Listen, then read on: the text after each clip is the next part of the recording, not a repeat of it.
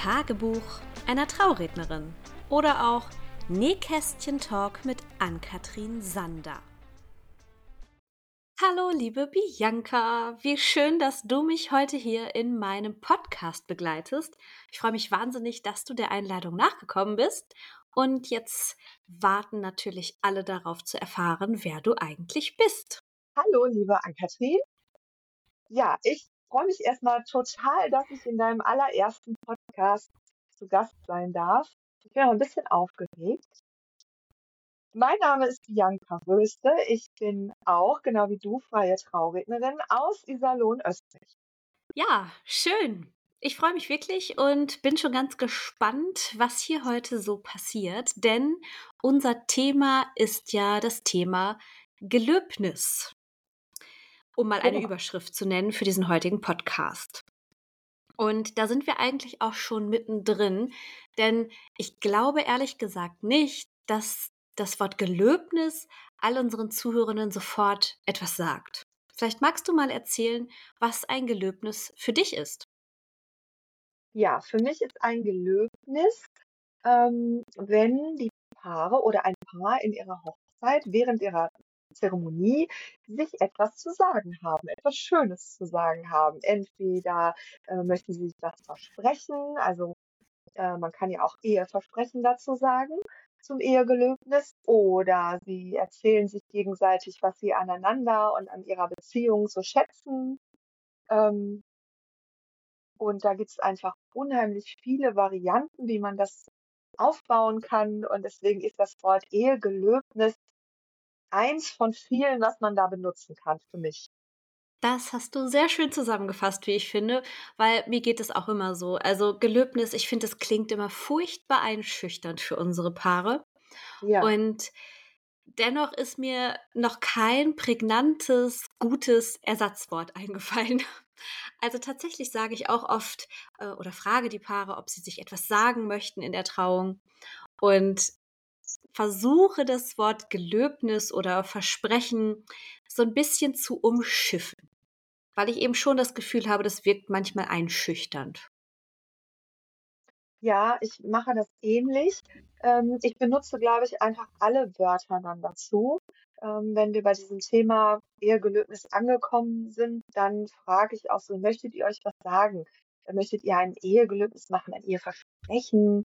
So, ne? Und dann erkläre ich so ein bisschen dabei, wie das aussehen könnte und ähm, versuche auch gleich so, so ein bisschen, ja, die Angst zu nehmen, ist jetzt ein großes Wort dafür, aber das Thema ähm, so anzugehen, dass nicht gleich Abwehr von den Paaren kommt. Und meistens sind es die Bräutigame, die dann so sagen, ja, ich bin ja nicht der Mann der vielen Worte und ich kann das nicht. Und auch für solche Menschen finden wir da eine Lösung, dass sie sich einfach wohlfühlen während dieser Situation. Absolut. Ich finde auch, das ist das Allerwichtigste. Also ich versuche immer bestmöglich zu beraten und den Paaren aufzuzeigen, dass diese, dieser Moment etwas ganz Besonderes und Wunderschönes in der Trauung ist und nichts sein muss, wovor sie Angst haben. Und versuche sie wirklich auf dem Weg zu begleiten. Aber entscheidend tut es jedes Paar für sich ganz alleine ob dann genau. ein Gelöbnis stattfindet oder nicht. Und das ist eben auch immer total in Ordnung.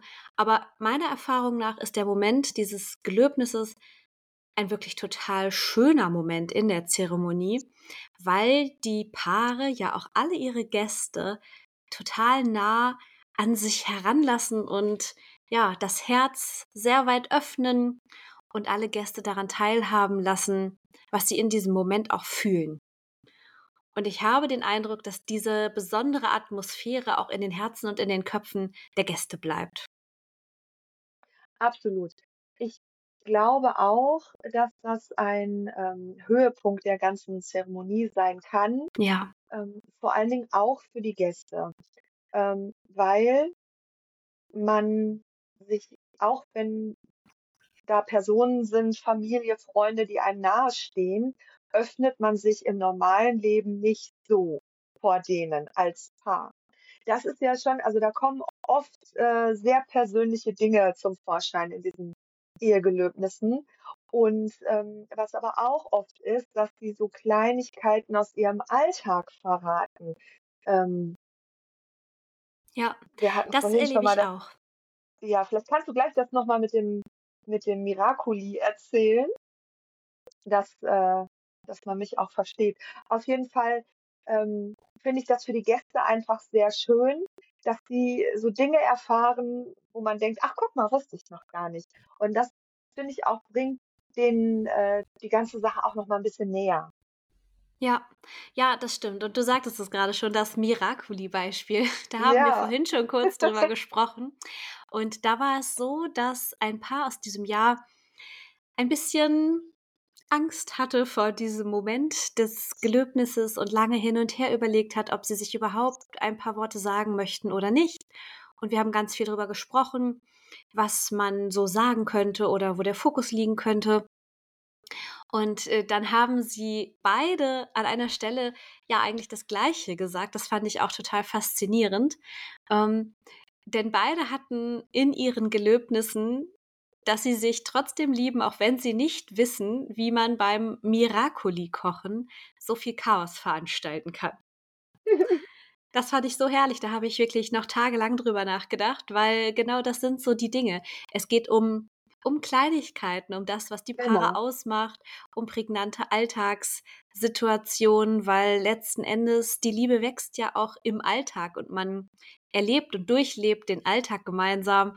Und ich finde, da gehört auch sowas dazu, dass man mal schmunzelt und auch die Gäste mal sehen. Es ist ähm, alles wie bei allen anderen auch. Also man findet sich wieder in den Worten der Paare und fühlt eben auch mit. Ja, das finde ich auch. Und wo du sagst mit dem Schmunzeln, das finde ich auch extrem wichtig, dass das nicht immer diese Ehegelöbnisse man stellt sich das ja immer so tränenreich vor und so so ergreifend. Das darf aber auch gerne humorvoll sein. Und ich erlebe das ganz oft, dass diese Ehegelöbnisse sehr humorvoll beginnen und dann aber doch sehr romantisch enden. Und gerade bei so Paaren, also die meisten sind dann doch sehr aufgeregt, äh, so sehr persönliche Dinge, sich sich diese persönlichen Dinge zu sagen vor so vielen Gästen. Aber ich erlebe dann, wenn dann der erste Lacher kam und die Gäste auch mitgelacht haben, dass dann so ein bisschen so eine Last von denen abfällt und, ähm, die dann doch diese Situation genießen können. Ja, also das erlebe ich auch immer wieder und ich erlebe auch immer wieder, dass die Paare dann auch feststellen, dass das keine Vortragssituation ist, weil im Vorfeld haben die Paare manchmal ein bisschen Angst, dass das so eine Vortragssituation wird und tausend Leute hören zu. Aber in der Situation selber fühlt es sich ganz anders an, weil sie schauen sich in die Augen, halten manchmal die Hand des anderen und sind total bei sich. Und wenn man dann noch mal gemeinsam lachen kann, dann ist das etwas, was die ganze Situation auch wirklich wieder auflockert und was auch wieder Emotionen einfach zulässt letzten Endes. Und ich merke auch immer wieder, dass es recht humorvoll beginnt und dann eben doch sehr romantisch endet. Und ja, Genau. da kann ich dich also nur bestätigen und erfreue mich auch immer daran, wenn ich Teil dieser ganzen Geschichte sein darf, weil das ist nun mal sehr persönlich und bleibt mir sehr lange immer noch im Gedächtnis. Und das ist so nämlich das auch für die Gäste. Ähm, ich finde immer, die Gäste sollen sich auch als ein Teil der Zeremonie fühlen. Und wenn die dann so einen intimen Moment miterleben dürfen, finde ich das auch für die Gäste. Und ich glaube, den Gästen geht es dann genauso wie, wie uns in diesem Moment, dass man das einfach genießen kann und dankbar ist, dass man sowas hören darf. Und man nimmt das mit als Erinnerung. Ja, das glaube ich auch. Also, das kriege ich auch immer mal wieder von meinen Paaren zurückgemeldet, dass dieser Moment so besonders war und dass die Gäste auch noch lange davon gesprochen haben, wie schön das war. Und dann sind die Paare am Ende doch immer ganz froh, dass sie sich getraut haben, obwohl Ja, sie am Anfang so nervös waren. genau. Und äh, ich möchte noch einmal was dazu sagen. So dieser Vortrag, das ist kein Vortrag. Ähm, manchmal denke ich, oft ist es so, wenn die Paare oder einer von beiden Lehrer ist, dann erinnert es doch manchmal an einen kleinen Vortrag. Kennst du das? Hm, tatsächlich muss ich gestehen, nicht so gut, weil ich noch gar nicht so viele Lehrer verheiratet Ah, habe. okay. Also, ich erwische doch oft Lehrer, muss ich sagen. Aber ja, so hat ja jeder auch seine eigene Vorgeschichte und ich glaube, alle Paare versuchen in ein Fahrwasser zu gelangen, in dem sie sich wohlfühlen. Ja, genau. Und diese Gelöbnissituation, das ist ja auch keine Situation, die du wirklich üben kannst. Also, Ne, viele Paare das ist ja auch heiraten nichts Schlechtes, wenn man das so so vorträgt. Das meinte ich damit auch gar nicht, aber das ist es, fällt halt manchmal 'n bisschen auf. Aber dann die sind halt, glaube ich, einfach dann so in ihrem Groove drin und machen's wie immer.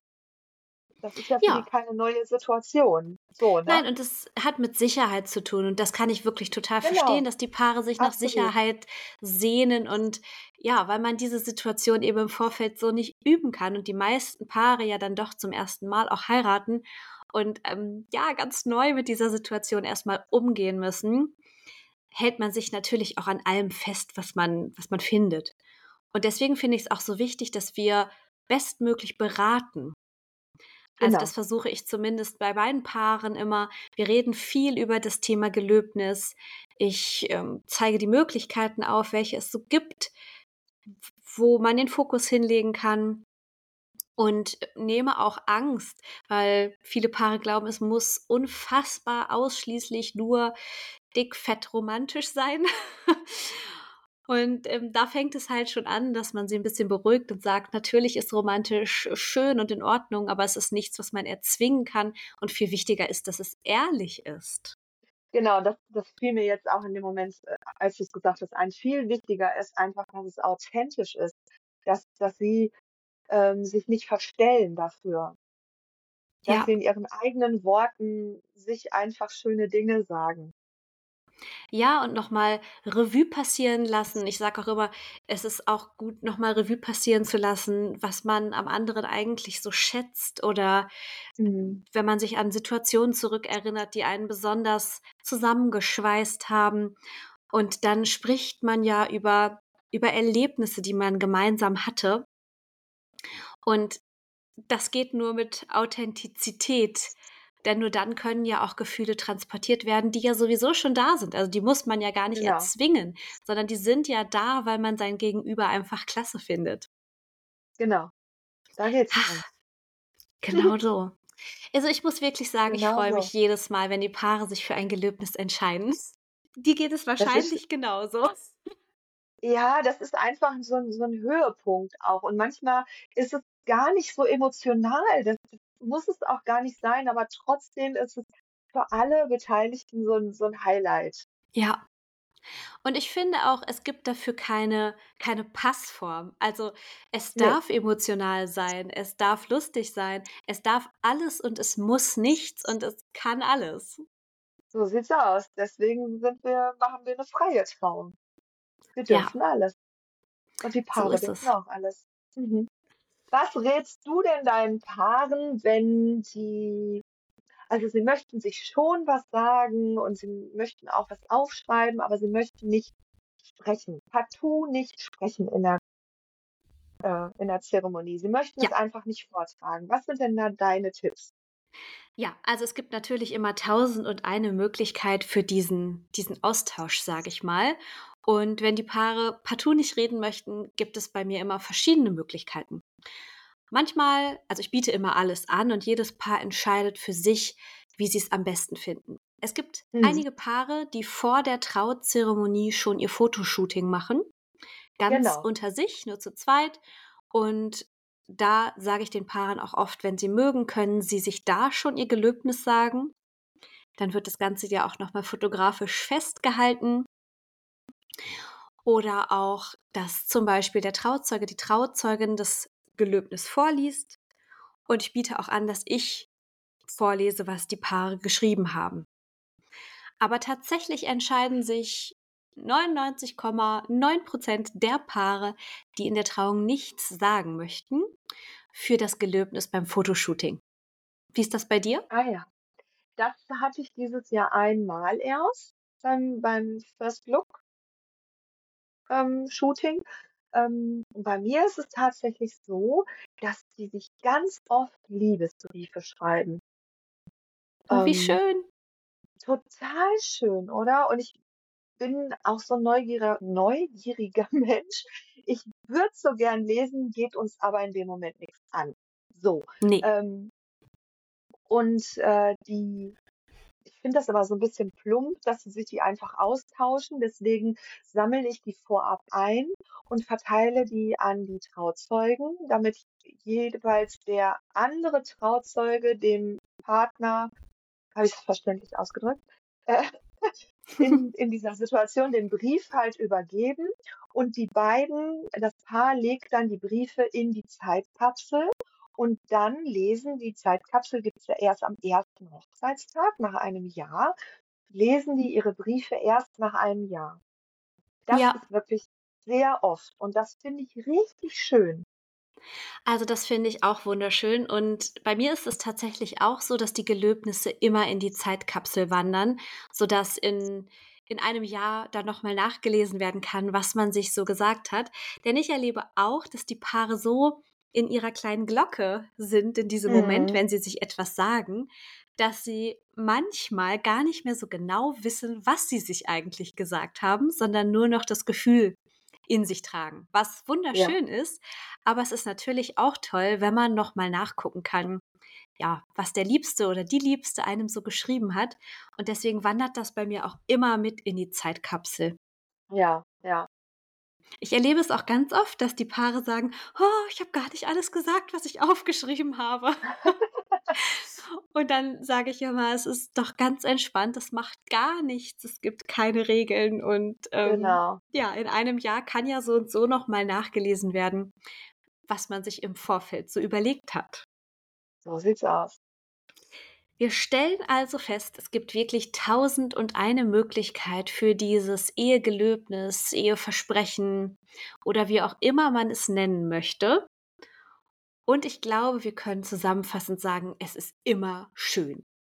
Es ist immer schön, ja. Da bin ich ganz bei dir. Es ist immer individuell Ja. und immer besonders und immer etwas, was irgendwie im Herzen und im Gedächtnis bleibt. Genau. Ich würde mir ja wirklich wünschen, dass noch viel mehr Paare sich trauen, sich etwas zu sagen in der Trauung, in der freien Trauung. Aber ich muss auch sagen, dass die Paare nach und nach wirklich immer 'n bisschen mutiger werden. Und grade auch in diesem Jahr hatte ich wirklich viele Paare, die gesagt haben: „Wir machen das, wir schaffen das.“ Und ich würde mir wirklich wünschen, dass das genauso weitergeht. Absolut. Also, ich muss aber dazu sagen, dass die meisten meiner Paare wirklich 'n Ehegelöbnis machen. Das sind sehr wenige, die sagen: „Wir machen das überhaupt gar nicht“, was auch völlig okay ist. Aber die meisten machen es in irgendeiner Form, sei es in jetzt einmal beim First Look vor der Trauung, äh, oft als Briefform, aber ganz, ganz viele sagen sich während der Zeremonie was. Das ist sehr, sehr schön und ich hoffe, dass es Ja. genauso bleibt. Das hoffe ich auch. Ja, Bianca, ich danke dir ganz herzlich, dass du heute Gast in meinem Podcast hier warst. Es hat mich wirklich wahnsinnig gefreut und ich sage ja auch immer Nähkästchen-Talk zu meinem Podcast und ich finde, genau das war das hier heute. Ja, das hat mir großen Spaß gemacht, dabei sein zu dürfen und, äh, ich würde mich freuen, wenn du mich noch mal einlädst. Ja, ich glaube, das kriegen wir wunderbar hin. Es ist immer wieder schön, mit dir zu plaudern und, ähm, auch festzustellen, dass wir sehr ähnliche Erlebnisse haben. Und ich hoffe, dass unsere Zuhörenden noch viel Freude an unseren weiteren Themen haben, aber zu viel verrate ich noch nicht. Liebe Zuhörende, seid gespannt, was jetzt noch so auf euch wartet in den nächsten Podcast-Folgen und schaltet wieder ein.